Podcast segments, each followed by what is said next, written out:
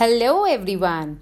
I'm Sunita Juneja. I elatedly welcome you for my fourth episode of To Hone Your Spoken English. I hope you are doing well and excited to know for today's episode. Let's get started for rock and roll. Firstly, bring a piece of paper and a pen. I'm counting 1 to 10 now.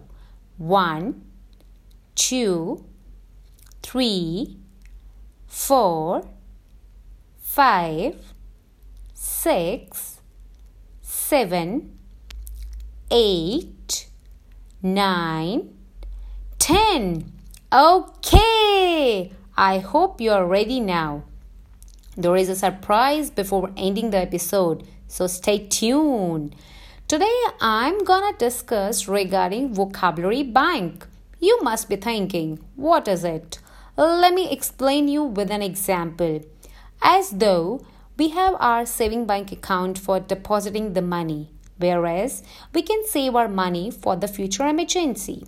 Simultaneously, we have to be ready with our advanced vocabulary for becoming an eloquent speaker that will help you for getting success in your life. Now, I'm gonna share a short story with you you need to write the new vocabulary words while I narrate the story. So here we go. One day, when I was taking a class, my students were trying to cajole me for delaying the test. I was flabbergasted to see that flattering for me. Furthermore, I was smiling from the inside because of their chastity, even though I had already extended their test date. Finally, I had given them a week extension. Students were exhilarated to see the change.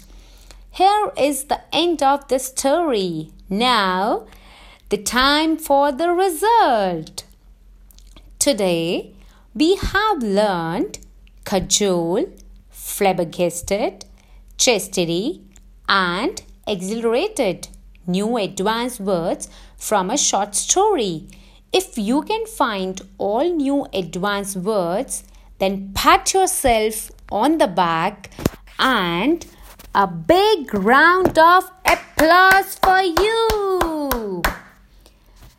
The same way, you can make a short story from your daily routine while using advanced words rather than simple. I hope you have enjoyed while listening to my podcast. Keep enjoying and sharing this knowledge with your friends, relatives, and acquaintances. Make a habit of listening to the podcast.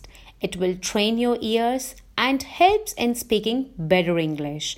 I'll be back with another episode soon. Thank you for listening to hone your spoken English and if you'd like to give me suggestions for future topics, just send an email to sunita at lessonslane.com and please stay safe and stay healthy. Until next time, toodle pip!